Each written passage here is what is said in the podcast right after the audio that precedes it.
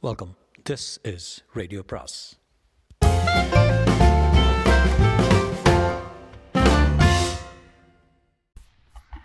வரவிருக்கும் அன்பு வணக்கம். சாண்டில்யனின் கடல் புறா பாகம் மூன்று அத்தியாயம் ஐம்பத்தி ஏழு கல் நெஞ்சம். அதுவரை தான் சொப்பனத்திலும் காணாத புதுவித மஞ்சள் அழகியை கண்டதுமே சித்த பிரமை பிடிக்கும் நிலையை அடைந்துவிட்ட இளையவன் அவள் விஜயச்சந்திரன் ஓலையை காட்டி விளக்கம் கூறி சிரிப்பு ஒன்றையும் கலகலவென உதிரவிட்டதும் விவரிக்க இயலாத பலவித உணர்ச்சிகளுக்கு இலக்கானான் ஸ்வர்ணத்தீவின் டாஜாங் நடன இசைக்கருவிகளில் இருந்து உதிரும் ஸ்வர ஜாலங்கள் போல் மிக இனிமையாக உதிர்ந்த அவள் சிரிப்பொலி மிக ரம்மியமாகவே இருந்தது. அந்த சிரிப்பொலியை மத்திய மண்டபத்தின் சுவர்களும் தூண்களும் வாங்கி செய்த எதிரொலியும் மயக்கம் தரக்கூடிய தரக்கூடிய முறையிலேயே அமைந்திருந்தது. விஜயச்சந்திரனால் ஏமாற்றப்பட்டோமே என்ற நினைப்பும் தான் அக்ஷய முனையில் வாரி அணைத்த மஞ்சள் அழகி தன்னை கேவலம் மூன்றாவது மனிதனைப் போலும் தூதன் போலும் நடத்துகிறாள் நடத்துகிறாளே என்ற ஆக்ரோஷம் மட்டும் இளையபல்லவன் சிந்தையை சிந்தையை நிலை குலையவை செய்திராவிட்டால் மஞ்சள் அழகியின் அந்த சிரிப்பை அவன் பெரிதும் ரசித்திருப்பான். அந்த ரசிகத்தன்மை வேறு பல ரசிகத்தன்மைகளுக்கும் இடம் கொடுத்திருக்கும். ஆனால் அந்த சமயத்தில் அவன் மனநிலை பல துறைகளை மாறி மாறி தொட்டு சிதைந்து கிடந்தது. எந்த மஞ்சள் அழகியிடமிருந்து தப்ப அவன் படாத பாடுபட்டு அமீரை தேவனை ஏமாற்றி அனபாயன் உத்தரவை மீறி கடல் புறாவை திசை மாற்றி மலையூர் வந்தானோ? அதே மஞ்சள் அழகி மலையூரில் தனக்காக காத்திருந்தே காத்திருந்ததே பெரும் பிரமையும் திகிலையும் அளித்தது. இளையவல்லவனுக்கு அந்த மஞ்சள் அழகி கோட்டை தலைவியாகவும் இருந்து தன்னை மட்டு மரியாதையின்றி நடத்தியது சினத்தை தந்தது சோழ நாட்டு படைத்தலைவனுக்கு எல்லாவற்றையும் கூட விட மஞ்சள் அழகி எதற்காக அந்த கோட்டைக்கு வந்தால் ஏன் தலைவி ஆனால் என்பது பெரும் விசித்திரமாயிருந்தது அந்த மாபெரும் கடல் வீரனுக்கு. இத்தனை சந்தேகங்களுக்கும் விளக்கம் பெற வேண்டிய அவசியம் அவனுக்கு இருந்தாலும் முதன் முதலாக அவன் மஞ்சள் அழகி நீட்டிய ஓலையே ஆராய்ந்தான். ஆனால் கூறிய அவன் புத்திக்கு கூட அதில் ஏதும் புதுமை இருந்ததாக தெரியவில்லை. தான் சொன்னபடியே விஜயச்சந்திரன் எழுதியிருந்ததை பார்த்து இதில் அப்படி ஏதும் மர்மம் இருப்பதாக புரியவில்லை எனக்கு என்று கூறினான் மஞ்சள் அழகியை நோக்கி. மஞ்சள் அழகியின் இதழ்களில் ஏளன நகை விரிந்தது. ஓலை படியுங்கள் என்ற அவள் படைத்தலைவன் ஓலை மீது மீண்டும் கண்களை ஒட்டியதும் அப்படியில்லை தூதரே. இறைந்து படியுங்கள் நானும் கேட்கிறேன் என்று சற்று அழுத்தமாக சொன்னாள். அவள் தன்னை தூதரே என்று அழைத்ததும் தன்னை குழந்தை போல எண்ணி இறைந்து படிக்க உத்தரவிட்டதும் இளையவல்லவனுக்கு பிடிக்கவில்லை என்றாலும் மஞ்சள் அழகியை மறுத்துச் சொல்ல இஷ்டப்படாமல் இறைந்தே படித்தான் என்னால் ஸ்ரீவிஜயத்தின் பிரபல விரோதி இளையவல்லவன் என்ற கொள்ளைக்காரன் முறியடிக்கப்பட்டான்.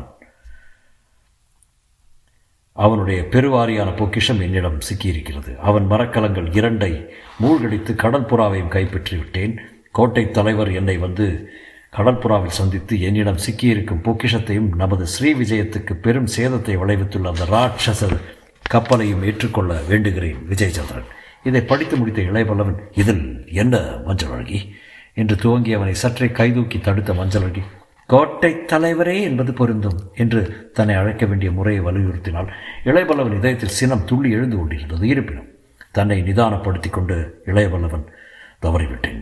மன்னிக்க வேண்டும். பழைய பழக்கம் போகவில்லை. என்று மன்னிப்பு கேட்டுக்கொண்டு இந்த ஓலையில் என்ன புதுமை இருக்கிறது என்ன மர்மம் இருக்கிறது என்று வினவினான் ஓலையை நன்றாக ஊன்றி பாருங்கள் விளக்கொலியில் என்ற மஞ்சள் அழகி வற்பு வற்புறுத்தினான் இளையபல்லவன் விளக்கொலியில் ஓலையை ஆராய்ந்தான். விளக்கம் கண்ணுக்கு அளித்தது விளக்கத்தை ஆனால் சித்தத்துக்கு அளிக்காததால் கேட்டான் படைத்தலைவன்.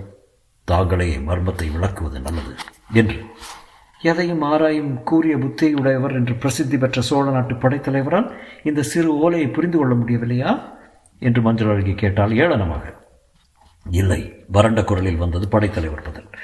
இந்த ஓலை உங்களை காட்டி கொடுத்து விட்டது நீங்கள் யார் என்பதை சுட்டி காட்டுகிறது?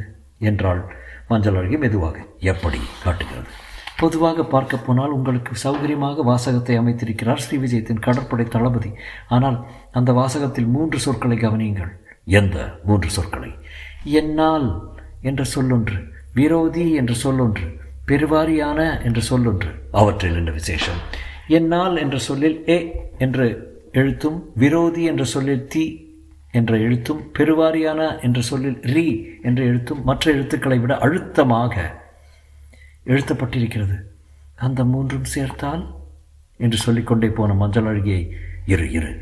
என்று அவசரத்தில் மரியாதையை கைவிட்டு இறைந்த இளையவல்லவன் மீண்டும் ஓலை கவனித்தான். கவனித்தவன் பேச சக்தியற்று நின்றான். மஞ்சாளகி சொன்ன மூன்று எழுத்துக்களிலும் எழுத்தாணி அளவுக்கு அதிகமாக பதிந்திருந்தது. தவற்றை திருத்துவன் போல விஜயசந்திரன் அந்த எழுத்துக்களில் இரண்டாம் முறையும் எழுத்தாணியை ஒட்டி ஓட்டியிருந்தான். பெரும் வாசகத்தினிடையே தூர தள்ளி கிடந்த அந்த எழுத்துக்கள் அழுத்தமாய் தெரிந்தது. பொது பார்வைக்கு தெரிய காரணமில்லை. ஏன்? கூறிய பார்வைக்கும் அது தெரிய காரணமில்லை. ஆகவே மஞ்சள் அழகி சொன்ன பின்பே அதை கவனித்த இளையவல்லவனுக்கு கோபத்துக்கு பதில் விஜேந்திரன் பெரும் மதிப்பே ஏற்பட்டது. ஆம் ஆம் மிகுந்த திறமையுடன் எழுதியிருக்கிறான் ஓலையை என்று சிலாகிக்கவும் செய்தான். வெளிப்படையாக அத்துடன் கேட்கவும் செய்தான் மஞ்சள் அழகியை நோக்கி.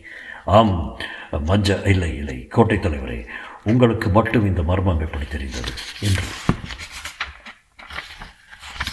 மீண்டும் மண்டபத்தின் மத்திக்கு வந்த மஞ்சள் அழகி தனது ஆசனத்தில் அமர்ந்து எதிரே இருந்த மஞ்சத்தில் அமரும்படி இளையவல்லவனுக்கு சைகை காட்டினாள். இளையவல்லவன் அமர்ந்ததும் பேச்சை துவங்கிய மஞ்சள் அழகி தூதரே நாம் இருவரும் சந்தித்து கிட்டத்தட்ட ஓராண்டு முடியப் போகிறது என்றான். இன்னொரு சித்ரா பௌர்ணமி வரை இரண்டு மாதங்களே இருக்கின்றன என்றான் நிலைவல்லவன் மெல்ல. இதை சொன்ன அவன் குரல் குழைந்து கிடந்தது. அக்ஷயமலையின் கடற்கரை அவன் இதயத்தில் எழுந்தது. அக்ஷயமனை தொழிலாளர் அமைத்த அந்த நடன மேடை எழுந்தது. அதன் பின்னால் எழுந்தான் முழுமதி. முன்னால் ஆடினாள் மோகன வங்கே அவள் இடை அசைந்தது. கால்கள் மரப்பலகை மீது தட்டின. ஜல் ஜல் சதங்கை ஒலி மீண்டும் ஒலித்தது. அப்படியே மயங்கி உட்கார்ந்திருந்தான் இளையவல்லவன் அவன் மனநிலையை உணர்ந்து கொண்டாள். மஞ்சள் வழங்கி அவள் இதயத்திலும் அந்த பழைய நினைவுகள் எழுந்தன. ஆனால் என்ன காரணத்தாலோ அவற்றை எல்லாம் உதறிவிட்டு வறண்ட குரலில் சொன்னாள். பழைய கதைகளை நினைக்க வேண்டாம் தூதரே. இன்றைய நிலைமையை ஆராய்வோம். நாம் சந்தித்து பல மாதங்கள் ஓடிவிட்டன. அத்துடன் நமது வாழ்க்கையிலும் மாற்றங்கள் ஏற்பட்டுவிட்டன. என்று. என்ன மாற்றம்? என்று இடைமறித்து கேட்டான் இளையவல்லவன் கொள்ளையடிப்பதில் உங்கள் புகழ் இந்த சொர்ணபூமி பிராந்தியம் முழுவதும் பரவிவிட்டது என்றாள் அவள். அந்த புகழ் அக்ஷயமலைக்கு வருமுன்பே உண்டே. உண்டு ஆனால் இத்தனை பயம் ஸ்ரீவிஜயத்துக்கு உங்களிடம் அப்பொழுது இல்லை. அப்படியா? ஆம். அப்போது கலிங்கத்தின் பெரும் கடற்படையின் உதவியிலிருந்து இருந்தது ஸ்ரீவிஜயத்துக்கு. இப்போது அதில் முக்கால்வாசிக்கு மேல் உங்களால் அழிக்கப்பட்டது. ஸ்ரீவிஜயத்தின் நண்பனும் கலிங்கத்தின் கடற்படை தள் தளபதிகளும் ஒருவரான கங்கதேவன் வசமிருந்த கடல் மோகினியும் உங்கள் வசமாகிவிட்டது. அதனால் ஸ்ரீவிஜயத்துக்கு கலிங்கத்திடமிருந்து கப்பல்கள் வருவது நின்றுவிட்டது. கடற்புறாவின் சஞ்சாரம் இந்த கடற்பகுதிகளில் அதிகமாகிவிட்டதால் ஸ்ரீவிஜயத்தை உங்களிடமிருந்து பாதுகாப்பது அவசியமாகிவிட்டது. இந்த இடத்தில் மஞ்சள் அழகி சிறிது நிறுத்தினான் ம் ம் சொல் மேலே படைத்தலைவன் ஊக்கினான் உணர்ச்சி எதுமற்ற குரலில் அவன் சொற்களில் மரியாதை இல்லாதிருந்ததை கண்டு மஞ்சள் கவனிக்கவில்லை. அவன் ஏகாங்கியாக இடி விழுந்தவன் போல உட்கார்ந்து விட்டது அவளுக்கு மகிழ்ச்சியை அடித்திருக்க வேண்டும். அவள் நகைத்தாள். சிரிப்பொலியை சிறிது அதிகமாகவே உதறிவிட்டாள். அந்த சிரிப்பை படைத்தலைவன் லட்சியம் செய்யவில்லை. ம் ம் சொல் மேலே என்று இரண்டாம் முறையும் சொன்னான். அவள் சொன்னாள். உங்கள் பலம் இப்படி பெரிது ஓங்கியதும் ஸ்ரீவிஜய சாம்ராஜ்யாதிபதி ஜெயவர்மர் ஓரளவு அச்சமே கொண்டார். அவருக்கு பெரும் பக்கமலாயிருந்த பக்க பலமாயிருந்த பலவர்மர் உங்களால் சிறைப்படுத்தப்பட்டார். குணவர்மரும் உங்கள் காதலியும் கடாரம் வந்து விட்டார்கள். ஜெயவர்மரை எதிர்த்த அவர்களுக்கு சோழ நாட்டு உதவும் என்று உதவும் என்று இங்கும் இங்கு வரும் மனிதர்கள் அறிவித்தார்கள். ஸ்ரீவிஜயத்தின் கடற்படையை மேலும் வலுப்படுத்த வழியில்லை. அதில் பல மரக்கலங்களை நீங்கள் கைப்பற்றி தமிழ் வணிகர்களுக்கு கொடுத்து விட்டீர்கள். ஆகவே ஸ்ரீவிஜயத்தை காக்க ஜெயவர்மர் ஏற்பாடு செய்தார். அவள் விளக்கம் பெரும் ஆச்சரியத்தை தந்தது. இளையவல்லவனுக்கு சொர்ண பூமியின் போர் நிலையை எத்தனை விவரமாக புரிந்து கொண்டிருக்கிறாள்? மஞ்சள் அழகி என்று எண்ண எண்ண அவன் வியப்பு உச்சநிலை அடைந்தது. அந்த வியப்பு குரலில் ஒலிக்க கேட்டான் இளையவலம் என்ன ஏற்பாடு செய்தார் ஜெயவர்மர்? என்று. ஸ்ரீவிஜயத்தின் தலைநகரை உங்கள் தாக்குதலில் இன்றும் காக்க ஏற்பாடு செய்தார் என்றாள் மஞ்சள் அழகி திட்டமாக. எப்படி? ஸ்ரீவிஜய தலைநகரத்தின் அருகே இருக்கும் பெரிய அரண் இந்த மலையூர். இதை பிடித்தால் தலைநகருக்கு பேராபத்து. ஆம். முந்தைய சோழர் படையெடுப்பில் ராஜேந்திர சோழ தேவரும் இந்த மலையூர் கோட்டையை கைப்பற்றித்தான் ஸ்ரீவிஜயத்தை தாக்கினாராம். ஆம். அப்படித்தான் இப்பொழுதும் நடக்கும் என்று ஜெயவர்மர் கூறினார். இளையபல்லவர் புருவங்கள் ஆச்சரியத்தால் உயர்ந்தன. என்ன? ஜெயவர்மர் கூறினாரா? என்று கேட்டான் இளையபல்லவர் ஆம் என்றால் மஞ்சள் அழகி. யாரிடம்? அவர் உபதலைவியிடம். யார் அது உபதலைவி? நான் தான் நீயா? இளையபல்லவன் குரலில் அவநம்பிக்கை ஒழித்தது ஆம் படைத்தலைவரே நான் தான். ஜெயவர்மர் என்னை தமது உபதலைவர்களில் ஒருவராக நியமித்தார். அக்ஷயமுனையை விட்டு நின்று நீங்கள் சென்றபின் அங்கு ஏற்பட்ட சீர்திருத்தங்கள் பாதுகாப்பு ஏற்பாடுகள் எல்லாவற்றையும் கேள்விப்பட்ட ஜெயவர்மர் நேரடியாக அக்ஷயமனைக்கு வந்தார் பார்த்தார் பிரமித்தார். நீங்கள் கூட இப்பொழுது அக்ஷயமனை சென்றால் அதை கைப்பற்ற முடியாது. இப்பொழுது அங்கு கொள்ளையர் இல்லை. சரியாக அமைக்கப்பட்ட பே போர்ப்படை இருக்கிறது. அந்த மாறுபட்ட நிலையை கண்ட ஜெயவர்மர் அக்ஷயமுனையை ஆண்டவளே மலையூரை ஆள வல்லவள் என்று தீர்மானித்திருக்க வேண்டும். ஆகவே ஆபத்து வந்தபோது என்னை மலையூரை காக்க நியமித்தார். விஜயச்சந்திரன் கடற்படையும் என் ஆணையின் மேல்தான் ஜம்பி முகத்துவாரத்தில் நின்றது என்று விளக்கிய மஞ்சள் அழகி இளையபல்லவனை கூர்ந்து நோக்கினான். இளையபல்லவன் முகத்தில் தெரிந்தது அவநம்பிக்கையா அல்லது ஆச்சரியமா என்பதை ஊகிக்க அவளால் முடியவில்லை. அவநம்பிக்கையாயிருந்தால் அதை அகற்ற மாத்திரம் தீர்மானித்த மஞ்சள் அழகி கொள்ளைக்காரரே விஜயச்சந்திரன் படை ஜம்பியின் முகத்துவாரத்தில் இல்லாமல் உள்ளே தள்ளி நின்றது உங்களுக்கு வியப்பாயிருந்திருக்கலாம் என்று ஒரு பெரு வெடியை எடுத்து வீசினான். இளையவல்லவன் இதயத்தில் விவரிக்கவும் முடியாத வியப்பு தாண்டவம் அடியது. என்ன? என்ன சொன்னாய் மஞ்சள் என்று கூவினான்.